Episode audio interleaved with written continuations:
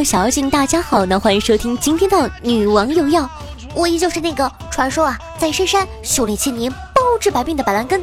谢谢啊夏晨瑶。你看啊这一年时间过得有多快呀，眼瞅着又要年底了，眼瞅着又要到家里催你找对象的时候了。小白的妈妈呢，前两天就问小白说：“哎呀，儿子，你什么时候也找个对象，让我和你爸抱个孙子呀？”大家都知道，小白和柠檬是网恋嘛，不敢和父母说，怕这个爸爸妈妈接受不了，觉得网恋不靠谱，就说身边女孩子少呀，妈妈，我找不到合适的，哎，实在不行，你在网上找一个吧，好吧，大方点儿，花点钱，别跟你爸似的抠搜的。小白一听，哎呀，正中下怀呀，很开心，于是乎啊，就跟他妈说，哎妈，那我给你看一个女孩，我喜欢她可久了呢。妈，你觉得怎么样啊？呃，这个姑娘吧，不错不错，面相挺好的，你爸也喜欢。哎妈，他说他手机掉水里了，想买台苹果叉，我觉得这是个机会，你说呢？嗯，那就买，大大方方的，给人家留个好印象啊。那个儿子，那个什么呃，苹果叉呀，是吧？多少钱呢？啊，一万。儿子。你爸觉得吧，这个网恋这东西啊，还是不太现实。你爸觉得不行啊。同一个世界，同一个爸妈，都是套路。刚才呢，看到有人说他妈妈呢是一个一辈子没有下过厨房的人。他妈妈做过离下厨最接近的一件事儿，就是在他的伤口上撒盐。难道没有火上浇油吗？有人说。我妈在没嫁我爸之前呢，是家里的千金大小姐，从来不劳动。嫁给我爸之后呢，我爸也承包了大部分的家务。我妈做过最耗费体力的劳动，就是揍我。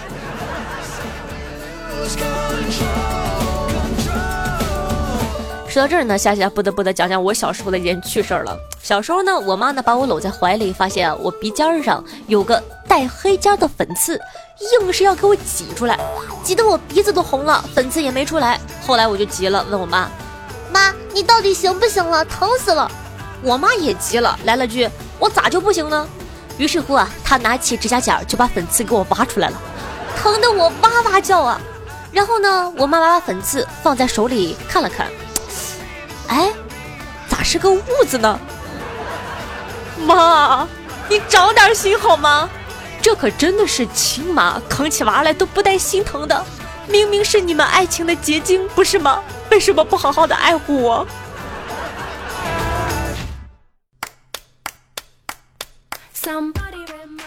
科学家们发现，经常出去看世界的孩子，成功的几率往往要比其他人大很多。那为什么经常旅游的孩子在成年后更容易成功呢？经过大量的调查后啊，科学家得出结论：因为他们家通常更有钱。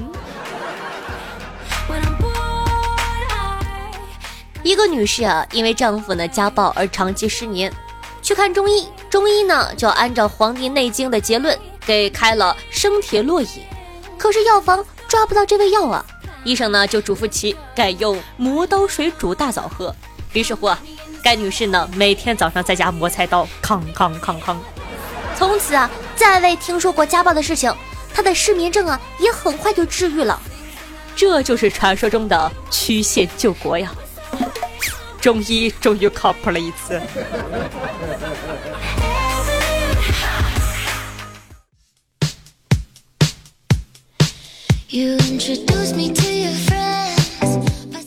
又到了一年一度啊南北冬季吐槽的大会了，大会的主题呢就是南北方供暖的问题。可能很多人不懂啊，马迪南山南里的歌词儿，为什么你在南方的艳阳里大雪纷飞，而我在北方寒冷的夜里还能四季如春呢？今天夏夏就来为你解答。话说呀，北方人过冬呢靠暖气，南方人过冬靠一身正气。相比前两年，南方要求供暖的呼声突然大涨，所以问题来了：南方这么多年没供暖都熬过来了，为什么这两年供暖的呼声突然高涨了呢？那是因为以前网络不发达的时候，谁知道北方人的冬天过得这么舒服呀？那可不是嘛！很多南方宝宝呀，以前一直觉得北方人都很了不起，坚强的生活着，而且就算供暖，也还是在寒风中冻成狗。呃，更写实的说呢，北方人在南方人的眼中呢，应该是这样的。有人说呀，我们以前都以为北方的冬天一觉醒来被子都是硬的，因为太冷，一个月只能洗一次澡。谁能想到，童话里都是骗人的，被子。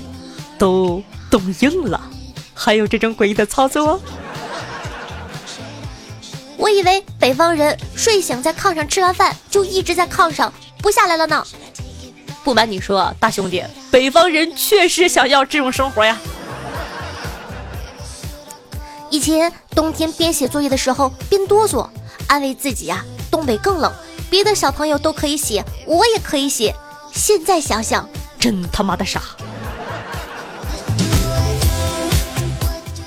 为什么最近南方小朋友心里不平衡了呢？因为北方人都是这么说的：外面下着雪，家里穿着吊带裙、短袖，美滋滋。而且啊，有的时候热了还开窗通通风，吃吃冰淇淋。有的北方小伙伴说啊，说实话，这供暖啊太热也难受，屋里二十六度，热的根本睡不着，一觉起来之后，嘴巴、嘴皮儿都是爆的，嗓子都是干的。啥也别说了，脾气不好的南方人已经准备动手了。那最可怜的一拨人呢，就是处于南北分界线上的人，像北方一样冷，却和南方一样没暖气。有人说是的，坐标湖北跟河南挨着，他们有暖气，我们凭什么没有啊？有人说同是江苏省，没有暖气，没有烤火，以为全江苏都一样，靠一身正气活了二十年，直到。知道徐州有暖气，这口气就散了。好，说了这么多，你以为北方有暖气就过得很舒坦了吗？不，北方的舒坦你想象不到。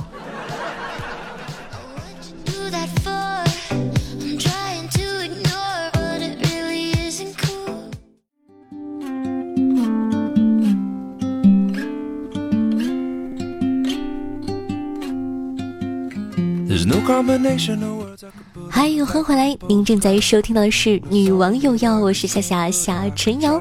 那喜欢我们节目的宝宝，记得一定要点击一下播放页面的订阅按钮，订阅本专辑。这样的话，你就再不怕找不到我了。喜欢夏的同学呢，可以关注一下我的新浪微博主播夏春瑶，以及公众微信号夏春瑶，可以知道我更多私密的小生活哦。好的，喜欢夏同学呢，也可以加一下咱们的互动 QQ 群四五零九幺六二四幺四五零九幺六二四幺，在里面呢可以认识很多志同道合的朋友。在收听节目的同时，记得点赞、评论、赞助、转发，做一个爱夏夏的好少年。那每天晚上的八点钟，在喜马拉雅 APP 还有我的现场直播活动，期待你的光临哦。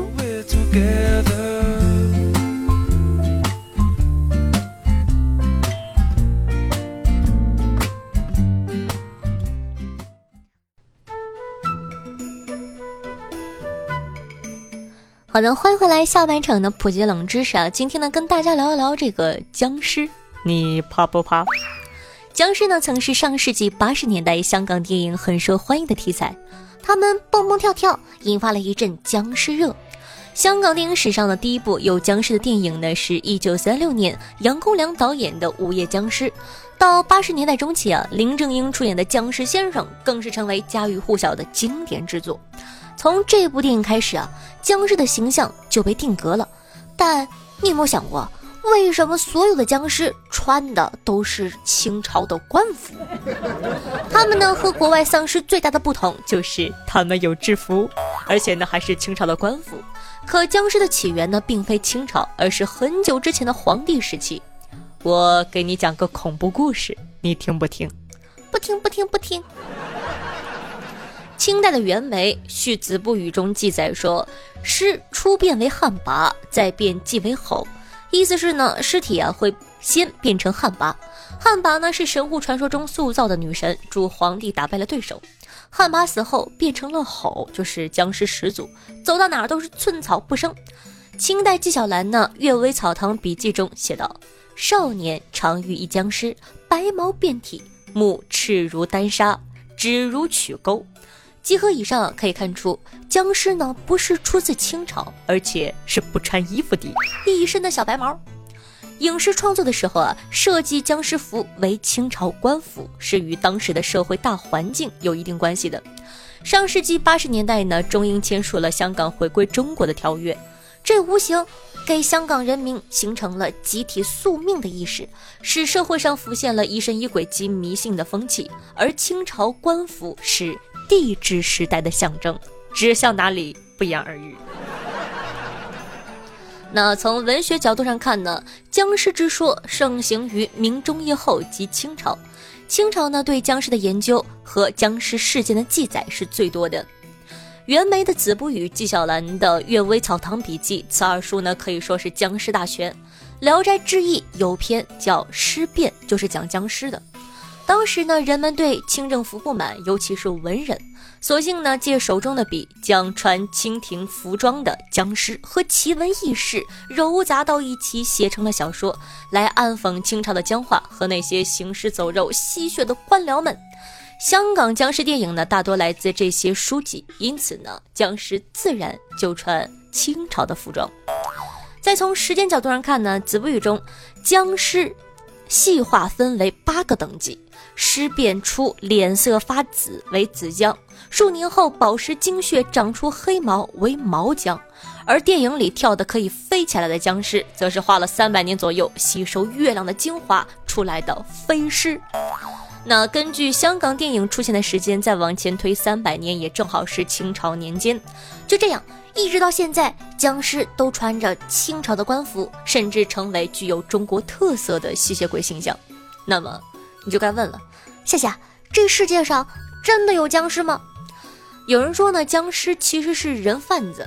那清朝呢有驯僵人，晚上吹笛子的时候呢，僵尸一蹦一跳的跳跃赶路，而这些僵尸啊是驯僵人用迷药迷晕后打扮的。也有人说啊，僵尸其实是赶尸人，赶尸人呢被称为赶尸匠，专门带那些客死他乡的人回家的，用绳系着尸体，额上贴着黄纸符。打锣响铃开路，昼伏夜行，天亮前投战，接起纸符是靠墙而立，到夜间继续上路。好了，说了这么多呢，本期的互动话题就是：你认为这世界上到底有没有僵尸呢？可以在下方的评论区互动留言，来一起探讨一下吧。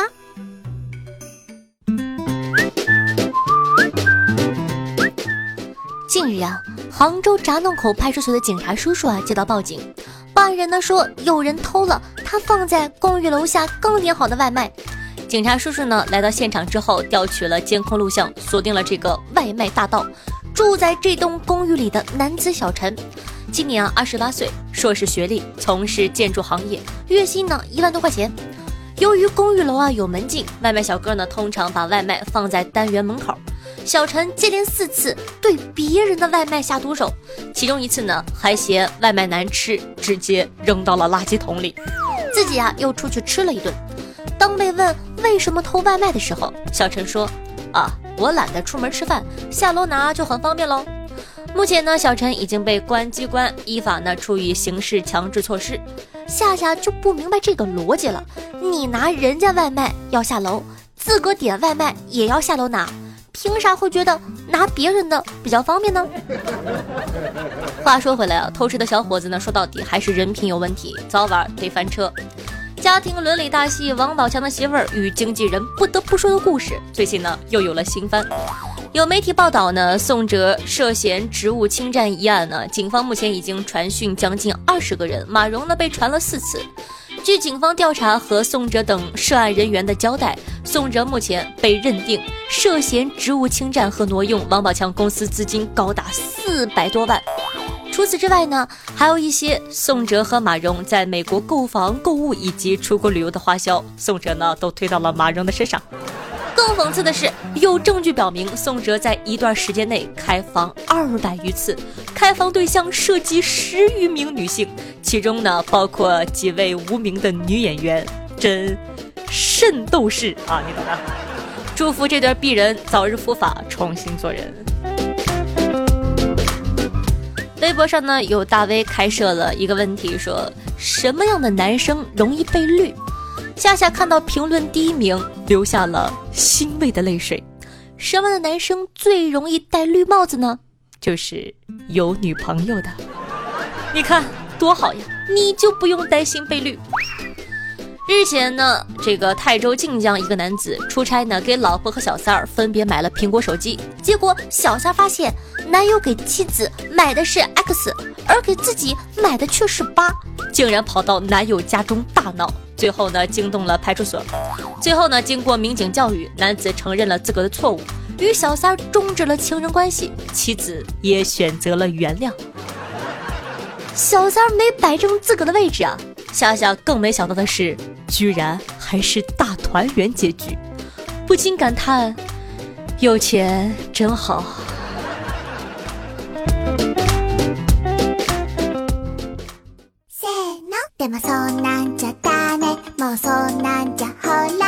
好的，欢迎回来，又到了万众瞩目、星光璀璨的赞助环节，咱们来看一下上期都有哪些大爷给夏夏进行赞助了，他们又起了哪些好玩的名字呢？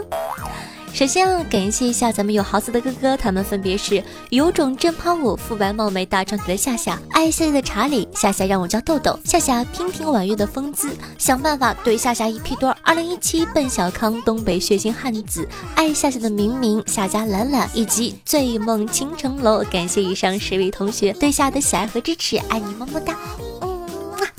那咱们上期的榜首呢，就是我们家的正趴哥哥，感谢我们家正胖爸，恭喜！咱们的榜眼呢是可爱的肤白貌美大长腿的夏夏，这个名字起的深得真心。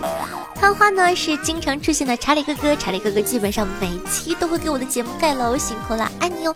嗯，那听众朋友夏夏娉婷婉约的风姿说道：“背着女朋友嫖夏夏一下，哎呦喂，怎么样，刺激吗，小伙子？”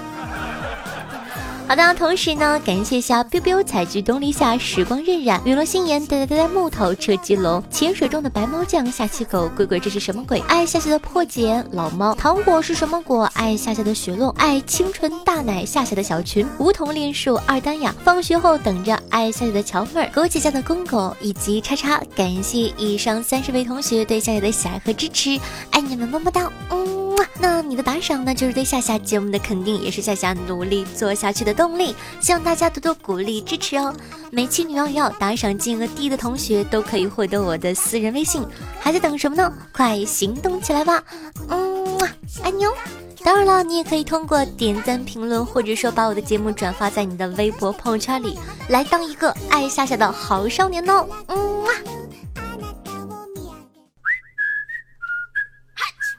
好的，接下来呢，感谢一下我叫地方爱夏的查理、晨曦 and 狸猫，适合我夏姐人和话不多，爱夏的雪落、大洋调查者、花生两面开、夏家小红娘、萌小蝶、韩梦若心以及呆呆呆木头，对上期的女网友要辛苦的盖楼，各位盖楼工辛苦啦！那上期呢，咱们有聊到安检啊，听众朋友一心为你说道：“我在深圳地铁过安检的时候，被扣过一把一米长的水果刀。”大哥，你确定那是水果刀吗？听众朋友半夏说道：“我自己安检呢没有被扣过，但是上个月在首都机场看见一堆被扣的水晶球，就是里面是祝福语或者毛爷爷头像。”呃，祝福语我能懂，为什么水晶球里要放毛爷爷头像？听众朋友车继龙说道：“夏夏，昨天晚上做梦了，梦里我是韦小宝和我七个老婆隐居在一个岛上，梦里的七个老婆分别是：呃，十九是大姐苏葵，早安是曾柔，瘦瘦是建宁公主，雨桐是双儿，夏夏是阿珂，薯条是穆建平，囧儿是方怡。哎，不说了，今晚该下家侍寝了。”哼，看在我是他们这几个里面最漂亮的一个，看在你给我安到阿珂，哼，勉强读一下。哎呀，感觉好害羞啊！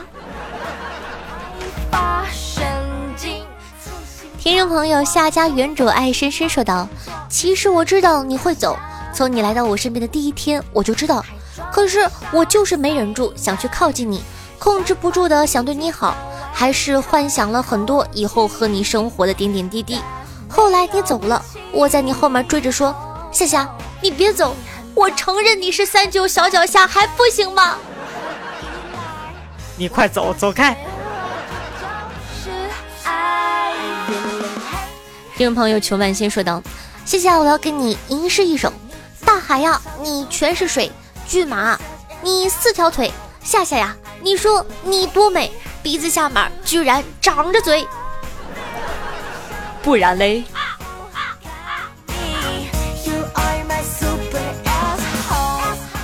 听众朋友欧阳叶妮说道。谢谢，我要减肥了，胖了快二十斤了，我要疯了！有没有什么健康、快速、有效的减肥方法推荐一下呗？我亲爱的夏夏大人。话说，像我这种大半夜吃夜宵、从来不长肉的人，你居然问我怎么减肥，我怎么可能知道呢？根本就不愁好吗？那听众宝宝们有没有什么减肥的秘方，也可以互相分享一下，在下方留言哦。我感觉说完之后又要被人打了，哎。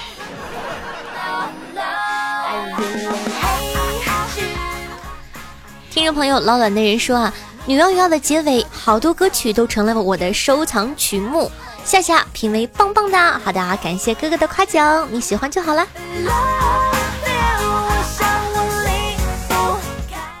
听众朋友，鬼鬼说，来到喜马拉雅，自从遇见你就一直追随你的脚步，谢谢你给我们带来的快乐，有许多话无法当你面诉说。自从把第一次给了你，我发现我已经爱上你，爱得无法自拔。每天都会来看看你，虽然只有声音，但都会让我心情很愉快。爱你的人那么多，我不求你能记住我，我只想默默的爱着你。夏夏，请接受我这一点点的爱，我想我会一直爱下去的。爱你的鬼鬼啊，被表白了呢，好害羞。感谢大家的喜爱和支持，嗯。听众朋友，等待说道：“双十一准备把所有的板蓝根都买了，因为我相信一定可以遇见你。你别说，我看到他这条评论的时候呢，真的有一种被撩到的感觉，你知道吗？怦然心动，买下所有的板蓝根，只为遇见我。”少林说：“我我我我是听夏夏节目长大的，我今年十八厘米了呢。”你就吹吧，我才不信呢，小丢丢。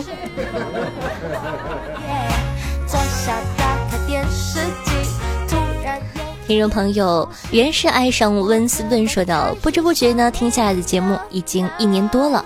现在是我唯一一位收听了这么久的主播。那你听我有多久了呢？也可以在下方告诉我哦。”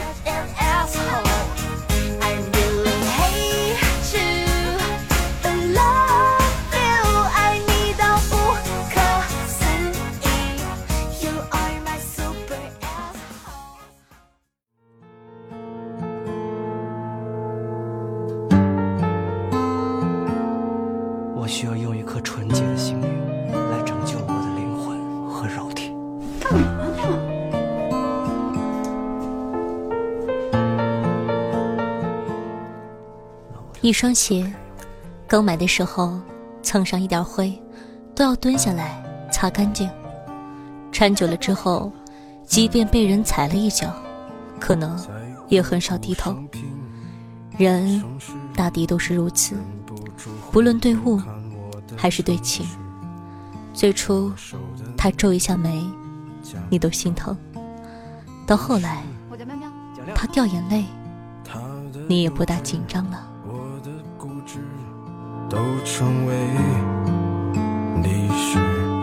破的城市，平淡日子，他要寻找生活的词。用心灵传递彼此的声音，让电波把你我的距离拉近。嗨，大家好，我是夏夏夏晨瑶，希望有我的陪伴，你可以开心的度过每一天。那同样呢，喜欢夏的宝宝，记得去点击一下屏幕上方的订阅按钮，订阅本专辑。会给你带来惊喜的。同样呢，喜欢夏同学呢，可以关注一下我的新浪微博主播夏春瑶，公众微信号夏春瑶。每天晚上的八点钟，在喜马拉雅 APP 都会有我的现场互动，期待你的光临哦。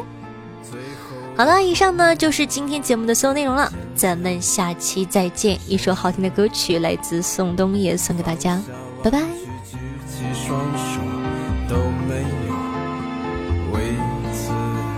果离开我，我好怕。我觉得吧，我这日子过得特没意思。你最无情、最冷酷、最无理取闹！让开！你要走，我就死给你看！他的幼稚，我的固执，都成为历史。破的城市，平淡日子，他要寻找生活的刺。生活是这样子，你烦不烦呢？不是啊，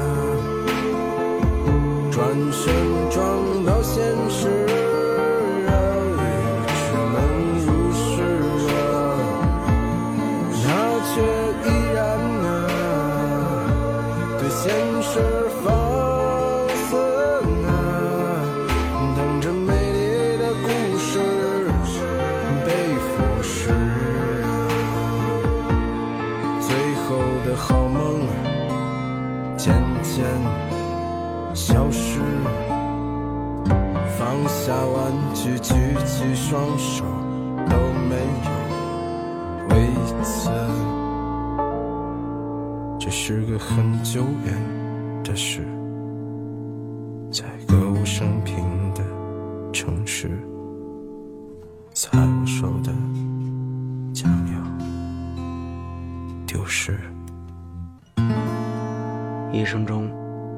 可以喜欢很多人，但心疼的